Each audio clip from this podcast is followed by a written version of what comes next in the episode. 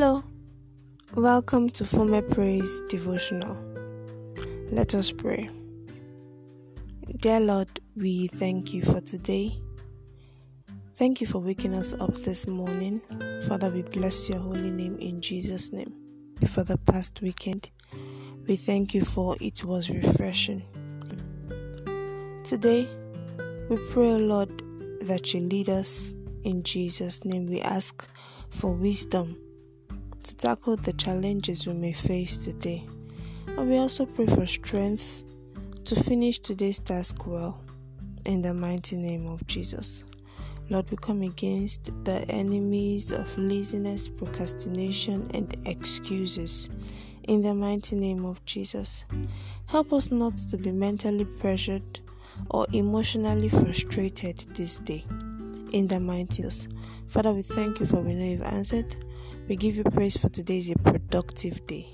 In Jesus' most powerful name, we have prayed. Amen. So, today in our Bible study, we will be considering the topic praying to receive.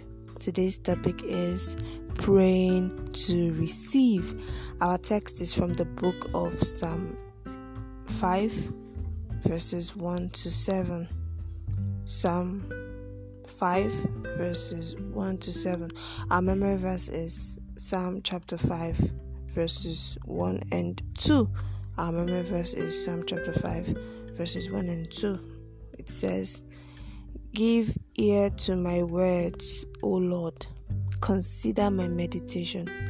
Hearken unto the voice of my cry, my King and my God, for unto thee will I pray.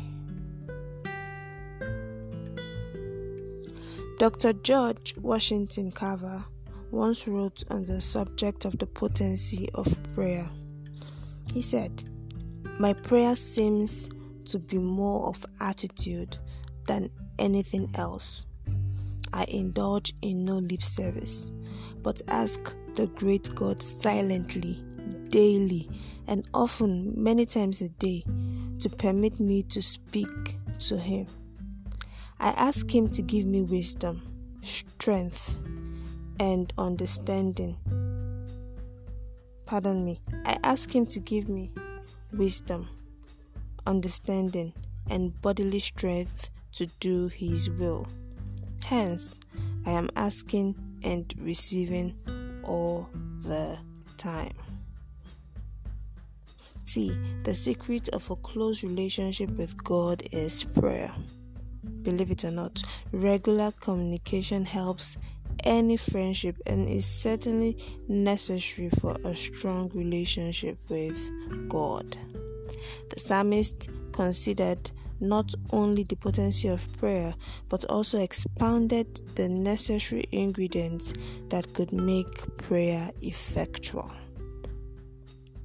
Prayer offered to God in holiness and righteousness brings speedy answer. Dr. William Sadler said, Prayer is a safety valve of the mind and of the soul. If Christianity were practically applied to our everyday life, it would so purify and vitalize the race that at least one half of our sickness and sorrow would disappear. As much as God delights in our calling on Him, He also wants us to live to please Him. Hence, as we grow spiritually, our sensitivity to the requirement of holiness should increase. Finally, prayer is never a monologue. Okay, prayer is a dialogue. Yes, as we talk to God, we must also listen to Him. Many of us don't. As we talk to God, we must listen to Him. We should have the same attitude to prayer as David. He said, David said, I will hear what God the Lord will speak, for he will speak peace unto his people and to his saints, but let them not turn again to folly. Amen. So when we pray, we should pray to receive. We should pray and listen for God to respond to us because He definitely will. So, our action point for today is do not be quick to leave the place of prayer. Patiently wait until you receive peace of mind concerning the situation before you leave the place of prayer. So, that is our action point. When you pray, ensure you get your peace before you stop, before you leave that place of prayer, before you end that prayer. The peace of the Lord should fill your soul. Okay? Thank you. Thank you so, so much. All right. So that's where we'll end the devotional for today.